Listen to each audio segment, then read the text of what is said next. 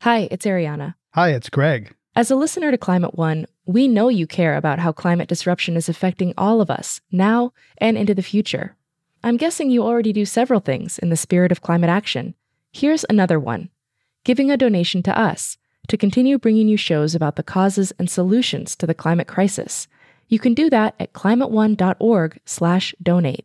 We offer all our podcasts and radio shows for free, but it takes time, effort, and resources to produce new episodes every week. When you give, you'll help us pay for the talented staff, equipment, and materials we need to make the show. And you'll join a group of other dedicated funders and community supporters who keep Climate One on the air. If you're inspired by the guests and conversations we curate, please consider making a gift today at climateone.org/donate. Thank you for your support and thanks for listening. This is Climate One, changing the conversation about energy, economy, and the environment. Climate change can be scary and overwhelming. Luckily, one of the simplest ways to fight it is as easy as riding a bike. If there's one thing that you can do, one thing as an individual to have an impact on climate change, it is to bike commute. Cities and smaller communities alike are working hard to encourage more people to bike more often. There's a global movement toward what's called 8 to 80 cities, and that communities are truly bike friendly when someone who's 8 years old and someone who's 80 years old feel comfortable biking there. And the benefits of biking go beyond reducing carbon pollution. You see your community reflected, you have conversations that you wouldn't otherwise have. You know, the act of riding gives me hope.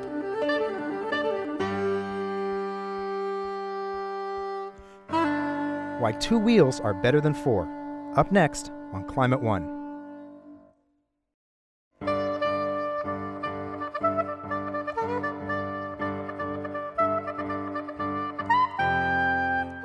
How bicycle friendly can we make our cities and communities? Welcome to Climate One, changing the conversation about America's energy, economy, and environment.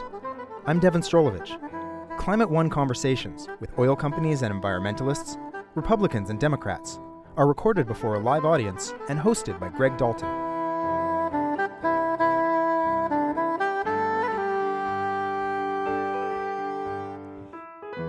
Across the country, bike commuting grew 60% from 2000 to 2013.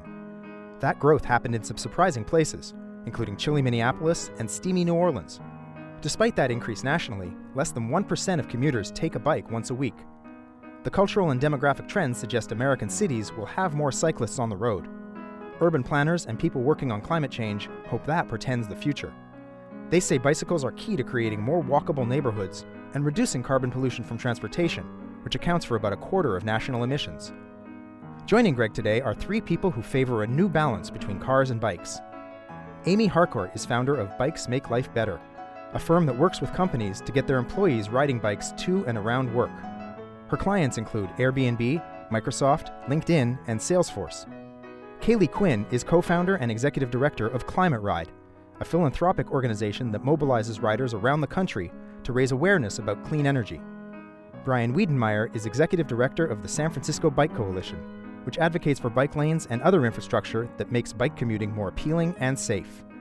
Here's our conversation about why two wheels are better than four.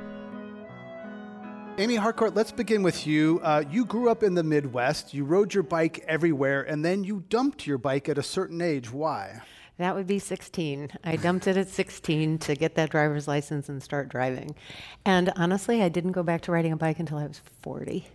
And why did you come back to the bicycle at 40? Um, mostly for sport and recreation. I, you know, took on, took it on with a couple of friends, and I got really interested and started doing very long sport and recreational rides, and really enjoyed it. And then ultimately, that turned into bike commuting, but that was never the intention. Caeli Quinn, you grew up in Florida. Are bikes legal in Florida? I mean, people... Florida is not known for its bike culture, to say the least. And I did not really ride a bike as a child. But after college, I ended up working for a bicycling company, an active travel company, and spent about 12 years bicycling all over the world. And it was my experience riding my bike in China which led me to start Climate Ride. Interesting. And what was it about riding your bike in China? You know, it was at a time 2005 or so when China was undergoing a major transition from a car culture from bike culture to a car culture? And the pollution was astounding in Beijing and in smaller cities. We would ride our bikes into a town of a million people that wasn't on a map. And uh, that recognition made me realize in the United States um, we are so, our, you know, our issues were so fortunate, and there was very little awareness about climate change as a major issue. So I wanted to gather people to ride their bikes to Washington, D.C. to raise awareness of climate change. And bicyclists are the perfect people to do that because they are already on the track and doing something that can be so powerful in terms of reducing climate emissions. Brian Wiedenmeier, you also grew up in the Midwest. Uh, so tell us about your young um, relationship with a bike and then you know, whether you also l- let it go when you could get wheels. Yeah, I think just like Amy at 16, um, you turn that magical age and you have access to personal freedom, the automobile, the American dream. Um, and we've really built our cities, especially small towns and suburbs in the Midwest, around that car. Um, uh, I started riding my bike in chilly, Minneapolis, actually, um, as a freshman at the University of Minnesota. And I did it not because it was an environmental choice, although um, I certainly had those values then, but really for affordability. I think sometimes we forget um, that biking after walking is the second most affordable way to get around. Um, and when you're working your way through college, it certainly is an appealing choice. So tell us the, the national trends. Uh, bike commuting is up, but that's kind of like solar is up from a very tiny base. One, about 1% of Americans uh, get their energy from solar. You know, 1% of Americans might commute. So tell us the big picture in terms of bike commuting in American cities, Brian. Yeah, it is on the rise, and um, Minneapolis is a great example where you have higher than one percent. It still, you know, sounds relatively small at four or five percent. Here in San Francisco, we're at over four percent of all trips taken by bicycle, um, and those numbers are growing, and they're growing fast. Uh, ten percent growth here in San Francisco in just the last year in terms of the number of trips taken by bike, and as you you mentioned in your opening, um, sixty percent growth nationwide. So um, while those numbers are small, we're seeing exponential growth when compared to other modes in terms of private auto trips, um, even relative to transit and walking.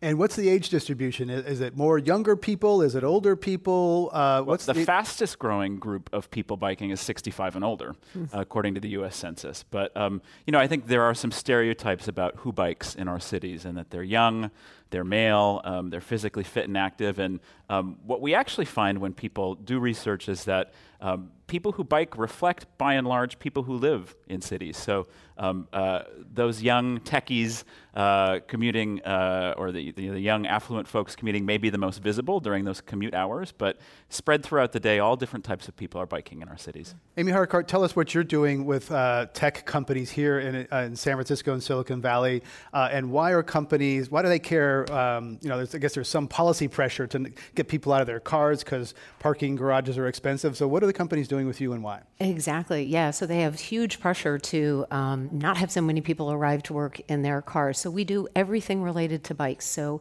helping bike commuters um, when they arrive at work, having great end of trip facilities. So I know if I ride my bike to work, I have a great experience. I can arrive, I have a safe and convenient and secure place to put it. There's a place for me to clean up.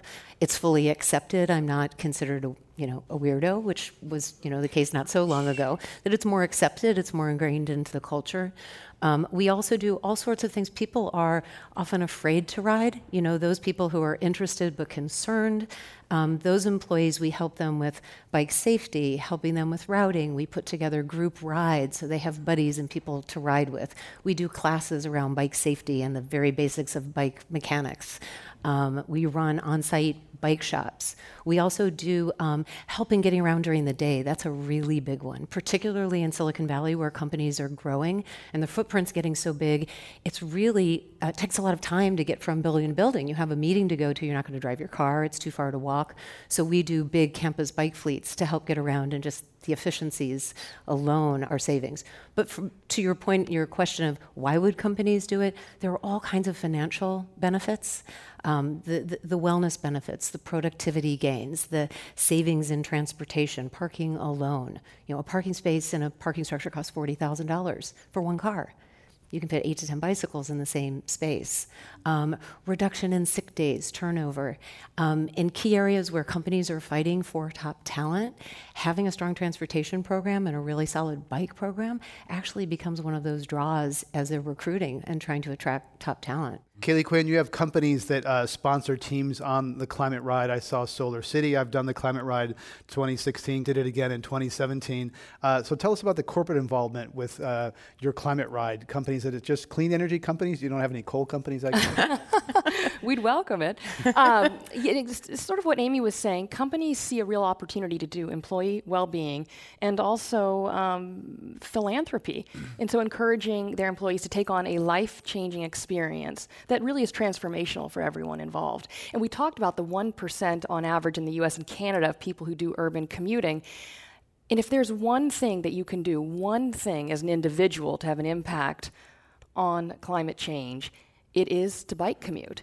Uh, the, the, the, figures are astounding. If we can get to a 20 to 30 percent rate of people bike commuting in this country, we're looking at 11 to 15 percent reduction in transportation emissions. And that's huge from taking something that's very inexpensive to do. And when companies are, uh, or big, or, sorry, the the government is looking at large transportation projects, they often overlook cycling infrastructure because right. it's such an inexpensive part of the project. So it really comes down to cities and mayors who have a true sense of what companies need to recruit people. Other stakeholders in this are realtors who are looking at the real estate market for where yeah. people want to live. And they're the ones who are seeing how sustainability um, and uh, public health in, in cities are impacted by having a strong bike commuting system. So, literally, at a city level, it's where all this action is happening. And um, it, it's astounding that one person riding a bike, an inexpensive bike, can change all of this. Yeah. Brian Wiedenmeier, I've done lots of changes uh, to my life solar on the roof, electric cars, don't eat red meat rarely. Uh, and I could bike commute, but I don't. Mm-hmm. I'm a f- middle-aged guy afraid of getting doored, I, and so what? It, tell, help me, little group therapy here. Help me get over my fear yeah. of not getting nailed in the two-mile commute to my sustainability job. I should be doing it, but I'm afraid. Yeah. Well, you're not alone, Greg. Um, and we know uh, when we talk to people and ask them what's preventing you from riding your bike to work or anywhere else, safety is always the number one um, answer that comes up. And uh, cities and, and our, our, country and government needs to change that. And it really does come back to infrastructure. So at the San Francisco Bicycle Coalition, um, we work very hard to build the kind of infrastructure on our city streets that keeps people who ride safe and protected. So it's really about physical separation um, and providing um, that both actual safety, there's uh, data and research that shows those types of bike lanes that are physically separated from auto traffic are safer, but also the perception of safety mm-hmm. so that it removes that barrier, that fear of I may get you know hit by a car or you know it's scary and loud on our city streets. Can I add something to that? When I moved to San Francisco, so I was this you know recreational cyclist and I came with a road bike, I was terrified, mm-hmm. just like you. I, I lived in the city and I wanted to ride in the city and I didn't know what to do, and I went to the San Francisco Bike Coalition and I took a free three hour class and it literally changed my life. This was pre Bikes Make Life Better, but that's what turned me into a bike commuter. I rode to the class, I was terrified. I left the class three hours later and I was so comfortable on the street because I learned all the ways to be safe just within three hours. Education is a part of it too, but I think what you're seeing in cities across the country, we were talking about that explosive growth, the fastest growing uh, mode of transportation, um, still small, but it really is that infrastructure that's making the difference and the innovations in terms of physical separation and protection from auto traffic. Bicis del Pueblo is a San Francisco based organization that helps people in low income areas recover and fix abandoned bikes. Hugo Vargas is a volunteer with the group and a high school student. Let's listen. My name is Hugo Vargas. Uh, I'm 18 years old. I actually got into mountain biking last year, so let's say 2015, 20, oh, two years ago. And from there, it took off. My love for this sport skyrocketed. I was an eight years old when I got my first bike, and you know I fell in love with it. When I got my first bike, I knew nothing. Like I remember I got a flat, and I was like, "What do I do? Do I get a new bike, or what do I do?" And present day, I can tell you how to fix a flat and how to make sure your derailleurs don't get rusted, or how to properly lube your chain and it's this whole bike thing that's expanded in my life, and now I'm, I'm proud of being a bike nerd. So it's awesome. It's awesome. Bicis de Pueblo is a collaboration. You know, that's how we got our bikes.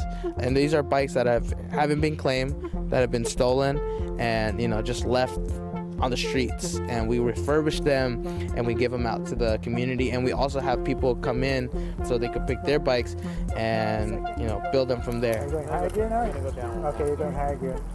And we're here today at San Francisco Community School at 125 Excelsior Street.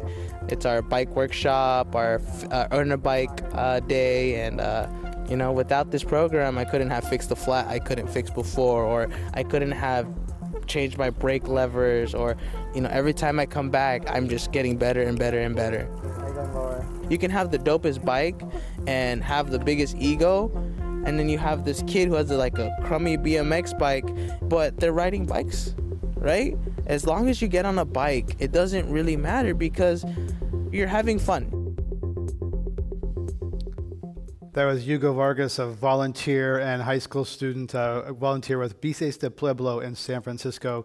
Brian Wiedenmeier, he, that challenges the notion that all bicyclists tend to be Caucasian, upper middle class, et cetera. So is that really true? Yeah, well, and in fact, we work with Bicis Del Pueblo um, as a partner to redistribute those reclaimed bikes that Hugo was talking about.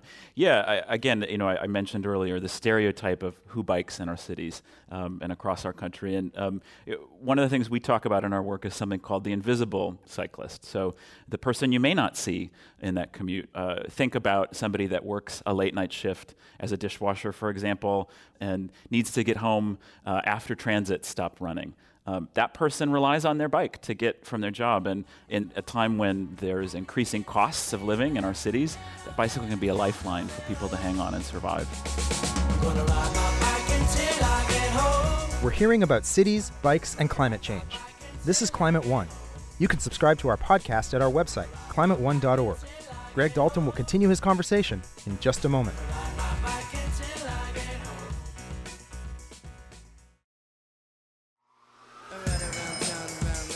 We continue now with Climate One. Greg Dalton is talking about bike culture and climate change with Amy Harcourt, founder of Bikes Make Life Better, Caeli Quinn, co founder and executive director of Climate Ride, and Brian Wiedenmeier, executive director of the San Francisco Bike Coalition. Here's your host, Greg Dalton. Amy Harcourt, you touched on the idea of identity recently, uh, talking about people who, who bike to work, and there's a, something of a perception that maybe people of a certain uh, seniority or you know, younger people bike. I remember first time I took started using bike share around downtown San Francisco, and I, and I got on it, and I was kind of wearing business clothes, and I feel like, do I look like a dork? Do I look like a tourist? right? What if I see someone I know? I'm like, oh my God, they'll, they'll see me riding a bicycle. You know, terrible, right? But tell us about the, you know the identity. There's a bit of a you know identity about who bikes and whether that's cool or the culture at your job. Yeah, I think things have really changed in that realm. I think for a long time it was so marginalized. There were so few people doing it that it was like, oh, you're one of like you know the the the, the lycra the lycra clad, yeah, right. you know, um, and it and it tended to be more women and younger, and but that's really changed. And there's you know there's a global movement toward what's called eight to eighty cities, and that um, communities are truly bike friendly when someone who's eight years old and someone who's eighty years old feel comfortable biking there. And we're seeing much more of a split. So I think if you head out into almost any city and are, um, or you ride public transportation that's twinned up with um, bikes, and you look to see who those bike commuters are, you see a great spread um, in terms of gender, age, ethnicity. I think it's what Brian was saying that it really does represent the community. But Brian, you know, America has a deep romance with the car, and you know, is that a romance that they're going to break up, end, or it had a romance with the bicycle before it had a romance with the car. Um, you know, our streets were not built for cars originally; they were built for horses. But certainly, uh, bicycles were one of the things that helped roads first be developed and paved in our country. So, um, if, if, our memories go back a little bit longer, um, we know that this country is capable of getting around in lots of different ways. Um, certainly, we have uh, built our cities in the 20th century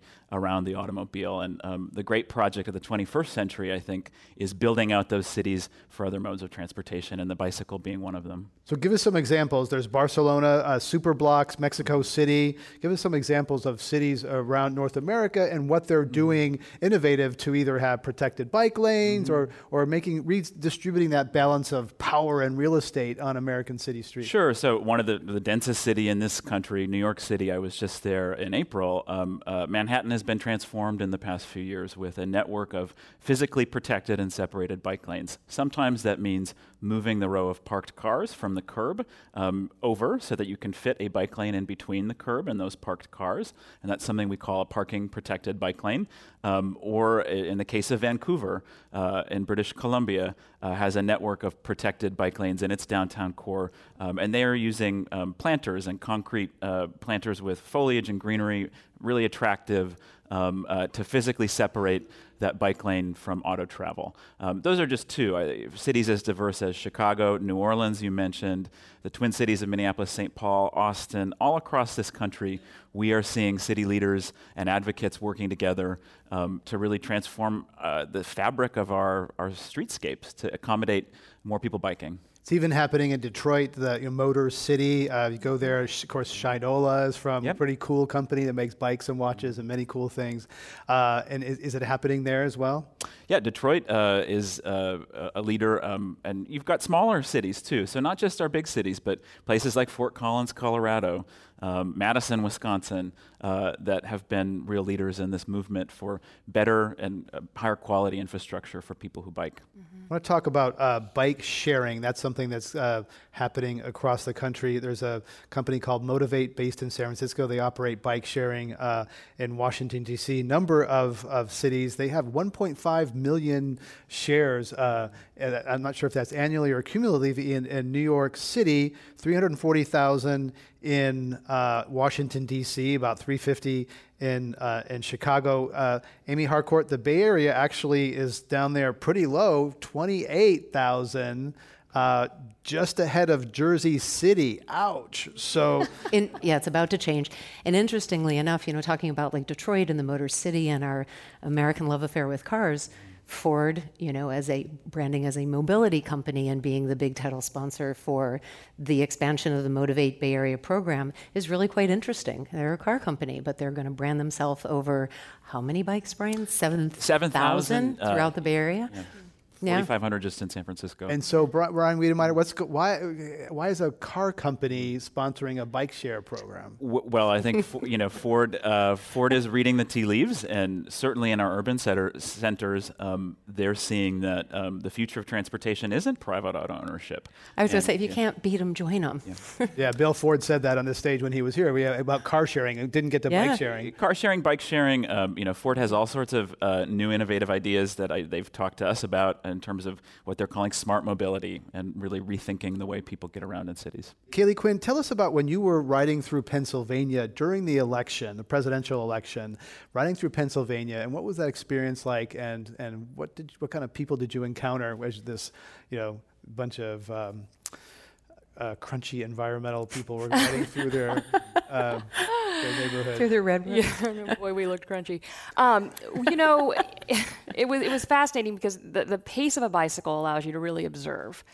And we were riding through Pennsylvania, and every single sign was a Trump sign. We didn't see a single Hillary Clinton sign, except for a couple Hillary for prison signs uh, for hundreds of miles. Mm-hmm. And so everyone on that ride knew before the election exactly what was going to happen. And, uh, and I really think that in terms of uniting us again, and I think bikes and climate, coalescing movements, which is an important part of what needs to happen right now, um, getting our elected officials out on bikes, experiencing rural America, and understanding why it's so different from urban America. But I do think many of the solutions that uh, Brian and Amy are talking about work in small rural communities. I live in a town of 8,000, and we're putting in a protected bike lane. We also have, um, we're working on a climate, um, a, a, city climate action plan, mm-hmm. and that's a great area for bike coalitions to intersect with the climate movement because bike coalitions need to be involved in climate action plans. The big cities are now having them, but the smaller towns, they're developing them as well. And, bikes are going to be a and huge part bikes of not, that. uh, b- biking and, and the benefits of biking are not just about uh, climate or the environment, as you talked about before. Bikes mean jobs. They do. Biking is a huge industry in the United States uh, between retail, between manufacturing, um, all of the studies that have been done on the economic impacts of cycling on commercial corridors. Uh, people who bike to shops uh, spend more money on average than people who drive. So um, if, if an economic, if an environmental argument isn't resonating, there's an economic argument to be made too. And in small, you know, small towns or places that are um, suffering economically, biking can be a boon. So help me out with that one. I challenge that one. The people who bike spend more. So does that mean you like load up on jewelry that's like things that are like doesn't easy to carry but that, that cost a lot of money? Do you think that you can load up your your car with a bunch of stuff? Well, bike touring, and then there's also in urban areas, uh, people always talk about, oh, if you take out that parking lot, it's going to wreck my, my business. There's two parking spots. They tend to make more pass bys of the business, or other sorts of businesses develop, you know, um, small places to eat, things like that. With bicycle touring, especially in rural America, it can revitalize towns. A bike tour comes through with several hundred people, and all these people are overnighting, they're eating. They tend to spend, I think it's $70 more. Um, Per it's every couple of days than a regular tourist does. They're So hungry, they're they're- they're- spending They're more money. They're eating a lot of food, um, and they engage with the community. So in a way, it's definitely in the quiver for retooling uh, small communities in America. And Caeli Quinn, you live in Montana, a kind of a purple part of Montana, near a national park. Um, so it's kind of natural there, right, for, to be near a natural national park for that to happen. Does it work for other rural parts? I mean, you, you know, r- national parks are kind of a special place that lend themselves to that kind of uh, activity. Yeah, I'd say we're purple. I mean, when we decided to do uh, redo our downtown and have bump outs to create bicycle parking and protected walkways for pedestrians, uh, a petition went around called "Keep Whitefish SUV Friendly." Oh, because we were removing two parking spots, I think, per block. This is Whitefish, Montana. And so, you know, I, I would say, you know, I, I think it does have great impacts um, for and potential for areas. There are many bike rides that have been put in in rural parts of Montana, Idaho, that bring in people, and you know, there's incredible beauty to be, you know, experienced. Um, so. The economic impact of tourism is in the millions of dollars for sure. For There state. also was a there also was a legislative effort in Montana to uh, make biking uh, more difficult. Tell us or outlawed on certain two lane roads. Caeli Quinn, tell us about that. Yes, that did receive national attention. uh, our legislature meets every two years, so there's always something exciting they're working on or diverting our attention from other things. And so, uh, you know, that is that's the that's the, the urban rural divide. You know, this, the, the college towns like Missoula and Bozeman and places like Whitefish, everyone wants bikes because it brings jobs. You know, especially in rural America, you're seeing people who uh, work from home more or work for tech companies but are, you know, living in small towns and they want bikes and they want access and they want it safe. For children commuting, why- what were the commute rates uh, for bike commuting to school? It was 50% in the late 60s and now it's 10% or less. Um, and so that, that simply has to change. So, back to what our legislature did, they wanted to ban bicycles on two lane roads in Montana until they really realized that it's all two lane roads. and it was, it was going to ban wheelchairs, any, anyone using a road in Montana. Uh, so, it was actually uh, supposedly the representative did it as a joke, and it ended up being attached to a bill um, and then uh, was taken out later. So, you deal with that kind of stuff in Montana. We're talking about bicycling in uh, small towns and large towns in the United States with Amy Harcourt, Caeli Quinn, and Brian Wiedenmeier. I'm Greg Dalton. This is Climate One. It's time for our lightning round. In the first part, I will mention a thing or phrase, and our guests will blurt out the first word or phrase that comes to their mind, unfiltered and with complete disregard for what their mom, their boss, or anyone else will think. yes. So, first for Caeli Quinn, middle aged men in Lycra. Um, they do make baggy shorts. Amy Harcourt, bike sharing programs with docks at fixed locations. Old school. Brian Wiedenmeier, San Francisco Mayor Ed Lee. Mustache. Amy Harcourt, paying employees to bike to work. Not a bad idea. Caeli Quinn, Lance Armstrong. what a dope. Oh, Now, for the second Well part of our lightning round, I'll ask a question of our guests and they will answer true or false. Caeli Quinn, bicycles are preventative medicine. True. Brian Wiedenmeier, too often bike manufacturers focus on sports and performance bikes over commuting bikes. True, and to their peril. Amy Harcourt, true or false, some bicyclists are total jerks when they interact with motorists. True. Brian Wiedenmeier, many cyclists flout traffic laws. False. He said many. Many. Yes. Same rates He as didn't say anybody any. else. All road users. That's right. Fact checkers will weigh in on that one. Uh, Caeli Quinn, the environmental movement struggles to move beyond its base of white men and women. True. Brian Wiedenmeier, you have taken a date out on your bicycle. Two people, one bike. False. I did that in China. Uh, it, it didn't, the date didn't last very long. Um, Caeli Quinn, uh, true or false, when you were married, you and your husband exchanged mountain bikes rather than wedding rings. True. Amy Harcourt, true or false, you have given the finger to a motorist in recent memory. False. Brian Wiedenmeier, true or false, you have flipped the bird at a driver in recent memory. False, but I was spit on the other day by an Uber driver.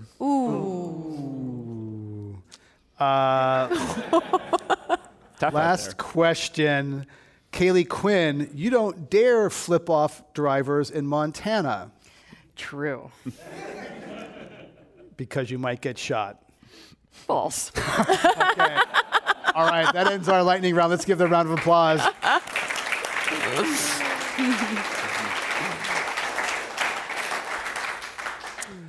There's a lot of talk these days about robotic cars and how they're going to change the way we get around. So, uh, Brian Wiedenmeier, is that a good thing, robotic cars? There's a lot of excitement in technology circles about how these things are coming and they're going to Yeah. change our world. Yeah, autonomous vehicle is another name for that, a self driving car. Um, and certainly um, here in San Francisco, we've seen them on our streets already. Um, the long term promise, I think, for autonomous vehicles is one of safety, right? We know that over 90% of traffic collisions are caused by human error. So if you take that human error out of the equation, there's the potential to make our roads much safer. I would say on the flip side, an autonomous vehicle is still a vehicle. It still has an internal combustion engine, it still takes up the same space on our roads and streets.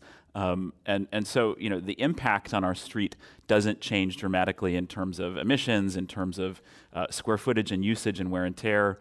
Um, so I, I think the promise of autonomous vehicles is one of improved safety um, and, and possibly um, lessening congestion. But whatever we do, we need to make sure that the safety of people who walk and people who bike is prioritized. And do you think that means making it painful to drive a car? San Francisco has a transit first policy where they will build a, a building with uh, 200 condos and 50 parking places, that sort of thing. Do you think that, that, that actively driving a car should be made more inconvenient and difficult? I think taking transit, walking, and biking should be made easier. And um, I think you know, looking at it through that lens is is the one where um, you know you're really focusing on the car and the necessity of the car. And I think transit first policies, designing our streets for people who walk and bike, really is flipping that equation on its head and saying we value those modes because of their many benefits. And if we make it attractive and easy. Um, uh, we'll see it. Uh, people are able to get around just as easily without a car. Amy Harcourt, uh, there's Apple built a huge new billion dollar campus and building. They put in a massive parking garage. Are bicycles sort of an add on, or are they actually eating into sort of the car dominance at your, at your corporate clients? Well, sadly, bicycles are not yet quite eating into the car dominance. Um, and it is true, and it has been true for a long time, that cars are always prioritized and bike facilities are always an afterthought. But we are seeing a shift in that. Like, certainly over the last five years, we're getting, for instance, invited in much earlier on, either with our corporate clients or by um, real estate developers, architects, we're getting invited in much earlier in the process. Help us think through before we build it. How do we build in bike friendliness, where they're um, basically prioritizing that the, the bike parking infrastructure um, much earlier in the process. So we're not quite there, but all of the early signs are there, and I think we're going to absolutely see a shift in that in a big way. Brian Wiedenmeier, batteries, a lot of big uh, advancements in battery technology. There's a battery powered bicycle. Whenever someone passes me these days, I first look to to see if they're uh, battery powered. Sometimes yes, sometimes no. Uh, uh, so how's that going to change bike culture when you can kind of you know take some of the effort out of it? Yeah, well, I think electric assist bikes that have uh, the ability to be uh, uh, powered by a battery remove some important barriers um, to physical ability. Uh, certainly in a hilly city like San Francisco, uh, the barriers of topography, um, but also for families that want to bike with their children to school uh, or to the grocery store. Um, electric assist bikes can make that possible for them. So, part of the solution, I think, to some of those more difficult trips where somebody might say to themselves, I can never see myself doing this with a bike an, an electric assist or motorized bike can help you do that. How could I forget to mention the bicycle is a good invention? You're listening to a Climate One conversation about bike culture in America. You can check out our podcast at our website, climateone.org. Greg Dalton will be back with his guests in just a moment. How could I forget to mention the bicycle? You're listening to Climate One. Greg Dalton is talking about bike culture and climate change with Amy Harcourt, founder of Bikes Make Life Better, Caeli Quinn, co founder and executive director of Climate Ride, and Brian Wiedenmeier, executive director of the San Francisco Bike Coalition. Here's Greg. Brian Wiedenmeier, tell us the, the story of the remaking of Times Square and, and how instrumental that was in, in recreating a very important place in the American imagination and culture. Yeah, the, the heart of it all, right? And um, if you think about Times Square, what's, what's its image in the, the public imagination is this place with bright lights and, and uh, crowded streets, right? Um, what you had happen in New York City a few years back was you had a mayor, so you had a leader who had a vision, Michael Bloomberg, and was willing to invest his political capital and resources in remaking New York City into a more people friendly place and, and ultimately a safer place. And um, he hired somebody, a woman named Janette Sadik Khan, as his transportation commissioner, um, who really uh, was a problem solver, is still a problem solver, um, and had a vision for Times Square of uh, removing autos from that space and really opening it up to people walking and biking. And they started out by doing that just as a pilot. So this is the power of a pilot. You're not necessarily saying you're going to make a permanent change to our city streets. You're going to try something out, and you can do it cheaply with paint and you know removable concrete barriers. And they tried it out, and lo and behold, people loved it. Mm-hmm. And um, uh, chaos did not ensue the world didn't end. People flocked to Times Square in even greater numbers. And so they have just finished making those pilot changes permanent in Times Square. There's some places where cars have been pushed out. So I'm thinking of the Santa Monica 3rd Street promenade where people walk and there are no cars. Of course, there's huge parking garages all around it where people mm-hmm. drive to, to go there. Uh, what, what's the balance? Because yeah. if there's no car traffic, then there's no business. We've, we've talked a lot about transportation. Uh, we haven't talked much about the built environment, right? About how we build housing, how we build. Or we would talk a little bit about how we build workplaces and what Apple's doing down in Silicon Valley. But um, you know, I think the key there is really making sure that we're smart about our land use and that um, we're building in density. So you talked about you know uh, new developments that don't have as much car parking. Well, if you do that densely enough and you put them next to shops and jobs and places where people want to go, they don't need to drive there and then park their car and get on a bike. So I think that land use and transportation planning go hand in hand. Yeah. Amy Harcourt. If, yeah, if you look at um, Amsterdam, we think of Amsterdam as being, you know, the holy grail of bike friendly, which it is, but it wasn't in the 70s. Mm. In the 70s, it was entirely car centric. And, you know, their entire transformation included um, disincentives for bringing your car into the city center and creating areas that are only bike and ped. And look what's happened over the decades. London recently pledged a billion dollars for bike infrastructure. Yeah. They have congestion pricing. That doesn't go over so well in the United States. Yeah. It hasn't yet. Um, exactly. Not yet. And I think, you know, um, it's going to take another bold visionary leader like a Michael Bloomberg or um, Sadiq Khan, who's the mayor of London, uh, to come up with a proposal and, and take a risk and try it and put the resources resources behind it. Uh, that and also, but it ultimately comes to people deciding. That comes up in San Francisco, congestion pricing. You got to pay more to come into downtown. People don't like it. The merchants, Union Square, fancy high-end uh, shops, they don't like it because they're a destination. People driving into San mm-hmm. Francisco. There seems like there's lots of powerful forces against it, including democracy. Yeah, well, uh, listen, we talk about a shared resource. Our streets are a public space, and how we use those public spaces is always open to a political process. And that's the fun part of this job, right? Um, but I, I, would go back to that idea of a pilot and trying something out and seeing if it works without making it a permanent change first. Caeli Quinn, what's your vision? If the climate ride is successful, what does the world look like? Well, that would be terrific. We'd all be biking, there'd be clean air for everyone, jobs, job creation. I think when you look at Climate Ride, I like to look at in terms of what was the model we cho- chose. It was using the bicycle as a, as a way to jumpstart philanthropy for a sector that is woefully underfunded. So, less than 3% of charitable giving in the United States even goes to the environment, and that includes animal welfare. So, of the nearly $400 billion that foundations and people give to causes, less than 3% goes to the environment. Bike coalitions, I don't even think even registers Most of it on goes that. to education so, and health get the lion's uh, religion, okay. about 40%, and then uh, health and human services, and then arts, humanities, culture, um, and then environment. And you have So- rides into Washington D.C., other places you're trying to affect policy. What do you, you know, the, there's uh, you have different rides around the country: Montana, Boston, California. What's the policy angle? You try to get Congress uh, to. We do on our DC ride. We give people a voice, meeting their representatives in person, which most Americans have not done in DC. So that that is a very powerful experience for people being involved in the public process. Uh, and then also the grants that we give to bike coalitions. About 30% of our grants go to bike coalitions, and then uh, climate action groups and environmental groups, the other 70%. And the idea is, you know, use those funds in a way that can help advance your missions because so much activity is happening on a local level uh, while we have these larger um, climate action programs on a national level. So primarily, it's when you look at other causes, things like uh, health and disease, for example, they have thousands of rides. And the top 10 events in the US raise $1.6 billion a year. And we at Climate Ride are really the only event on a national scale working for environmental and transportation justice issues. So I look at that as incredible opportunity. When we're talking about let's move from 1% to 11% of people riding bikes, I see it as let's move from a million dollars to a billion dollars in grants. Interesting that yeah, there's lots of rides for every disease has a mm-hmm. ride, but environmental things not not so much. When I was out on the climate ride, I spoke with some cyclists about their story. My name is Shamini Dhana. I'm the founder and CEO of Dhana Inc.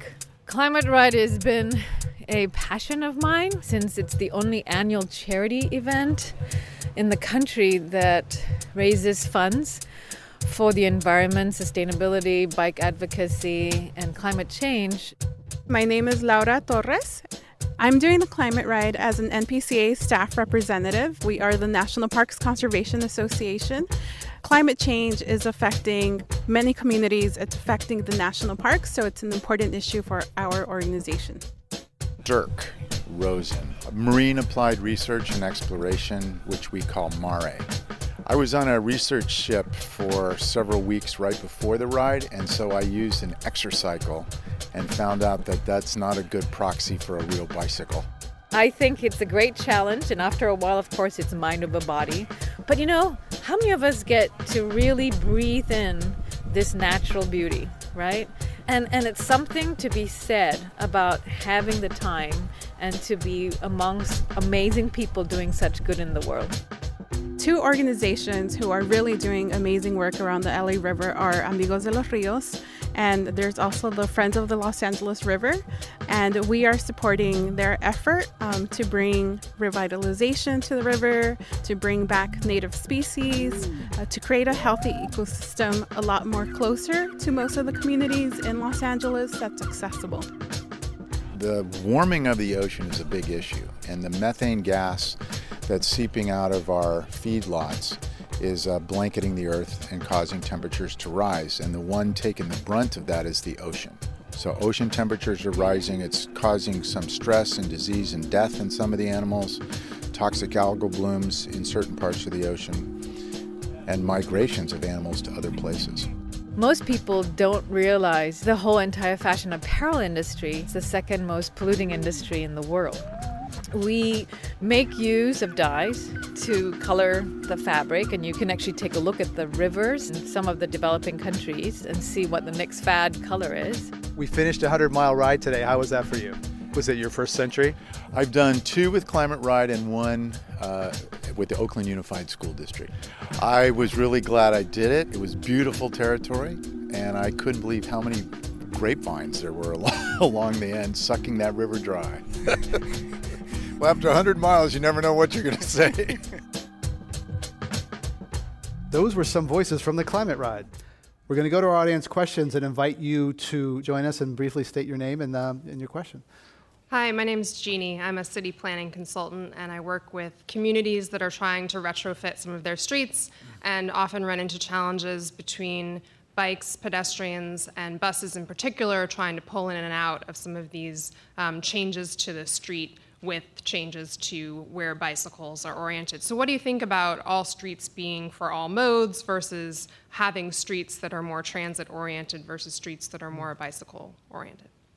Brian Wiedenmeier? Sure, yeah. I, you know, I think um, uh, every city is unique, and I don't want to say that um, one set of road use standards that might work here in San Francisco um, uh, may be completely different that, from something that works in Cleveland. So um, uh, I don't want to make too many broad blanket statements, but what I will say is that we've seen a lot of examples of street design where um, different modes of transportation have been integrated in really smart ways. So, for instance, a uh, transit boarding island in the middle of the street with a bike lane between it and the sidewalk so that you have physical protection, you have a safe and uh, nice place for people to wait for the bus, and you have a nice wide sidewalk for people walking. So I think um, there are some really innovative uh, examples across our country of, of the ways that urban planners have been able to tackle this problem and, and really accommodate as many modes as possible and not try to pit different road users against one another because when that happens, nobody wins.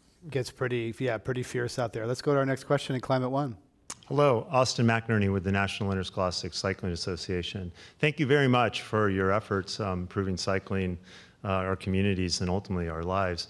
Um, as an organization that's very invested in trying to improve uh, cycling for youth and opportunities for younger generations, which I think are critical in this issue in order to change the dialogue within families and uh, grow the next uh, sort of set of adults who ride curious what suggestions you have in, from the communities that you're working in uh, or examples of where youth cycling is working and how do we improve that in this country? Who'd like to tackle that? Youth cycling.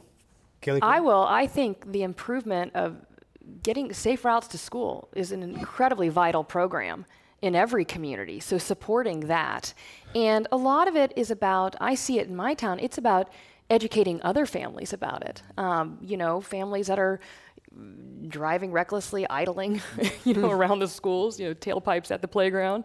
Um, so I think that is the first place to start. I also see a lot of mountain biking programs developing, particularly in my area, to get kids on bikes in a very athletic way at a young age. Those are growing very rapidly. Yeah. And to add to Amy something, Harcourt. yeah, when Brian, when you were talking about um, e-assist bikes Mm-hmm. and that really helping to facilitate a lot of those everyday trips, um, parents who can take on that and start taking children to school when they're very young, or taking them on trips, and that really begins to habituate that whole attitude of. This is what this is how we do it. It becomes unremarkable, and that's what I think we're striving for. They say the car culture we live in that when they ask parents, you know, why don't you ride with your kids to school? It's, uh, you know, it's first, uh, well, there's safety. And then one of the next ones is weather. Yeah. And, you know, the weather is, you know, been, you know, it rains some days, it's sunny some days, it snows some days. That's kind of not changed much since the 50s. But we are so used to being in cars now that just even breaking down that barrier of being Right. outside is a challenge. Let's go to our next question. Uh, my name's Carlos. This is a question. You said that you took a uh, three hour course that made you more comfortable. What did they teach you in that course to make you more comfortable? Oh, that's such a good question. Thank you for asking that. Um, everything about how to safely navigate streets. And so it was a lot of what are the rules of the road when you're a cyclist on the street and how do you interact with cars. So one of the things I remember strongly was I thought that I was safer if I hugged the curb. You know, eh, being out of the way of the cars in the lane. And what I learned was, as I was hugging a curb, I would hug the curb and then come out to go around the parked cars, hug the curb. I was doing just the opposite because cars behind me see a cyclist come out, disappear, come out, disappear, or hugging cars You know, if the cars are parked along um, the side, you know, perfect example of where you get doored. So I learned all of the ways to, um, for instance, take a lane. Like it's actually okay as a cyclist. It's legal, it's good, it's fine. You can take that lane like you're a car, and you're actually a lot safer. Um, learning how to in, um, navigate intersections, that's a big one. You know, what are all the various ways to do safe left-hand turns or take yourself through the crosswalks if doing a left is not uh, safe, all of those sorts of things. Getting doored is when a car passenger opens up a door Yes. and, and the bicyclist runs into it. Yeah, it does Yes. feel safer. Uh, we're getting close to the end, and I want to ask each of you um, climate can be sometimes overwhelming. There's been a lot of rough news lately. Caeli Quinn, what gives you hope knowing that how much carbon pollution humanity's put up in the sky, that we can bend those curves and stabilize the climate for our kids? I think right now is an important time. And when I look at Climate Ride in particular, the diversity we're seeing grow on the rise, our work with the bike coalitions to bring teams to the ride that reflect their diversity of their communities. Mm-hmm. I think right now, with all the changes that are happening and the, the activism people feel and the coalescing of all of these movements together, it's a powerful voice.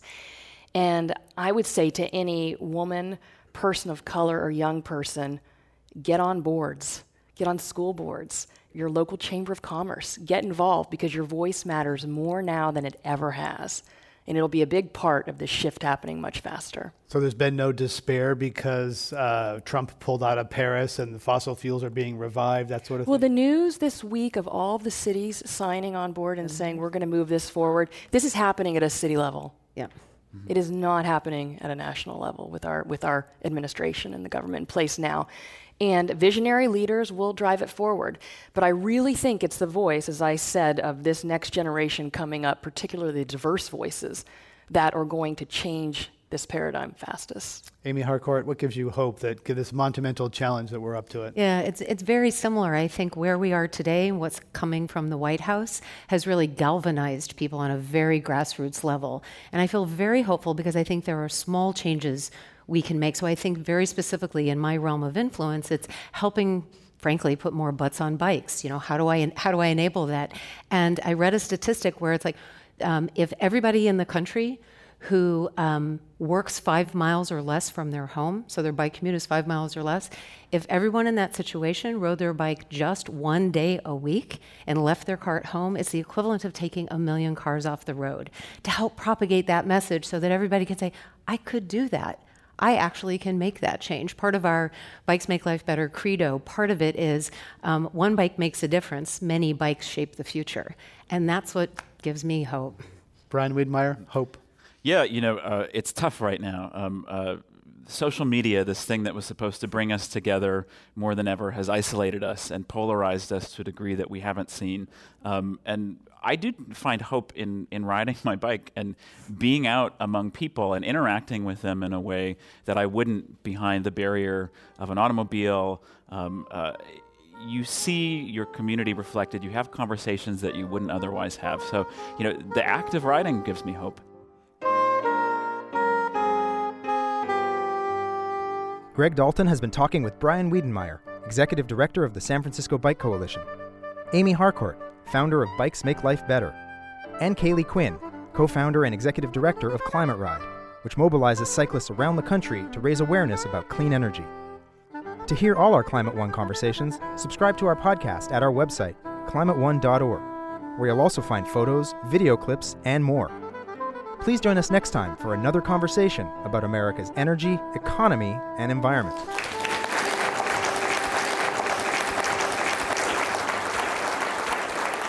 Climate One is a special project of the Commonwealth Club of California. Jane Ann Chen is the producer. Kelly Pennington directs our audience engagement. Carlos Manuel is our booker and associate producer. The audio engineer is William Bloom. Annie Chelsea and Devin Strolovich are the editors. I'm Greg Dalton, the executive producer and host. The Commonwealth Club CEO is Dr. Gloria Duffy. Climate One is presented in association with KQED Public Radio.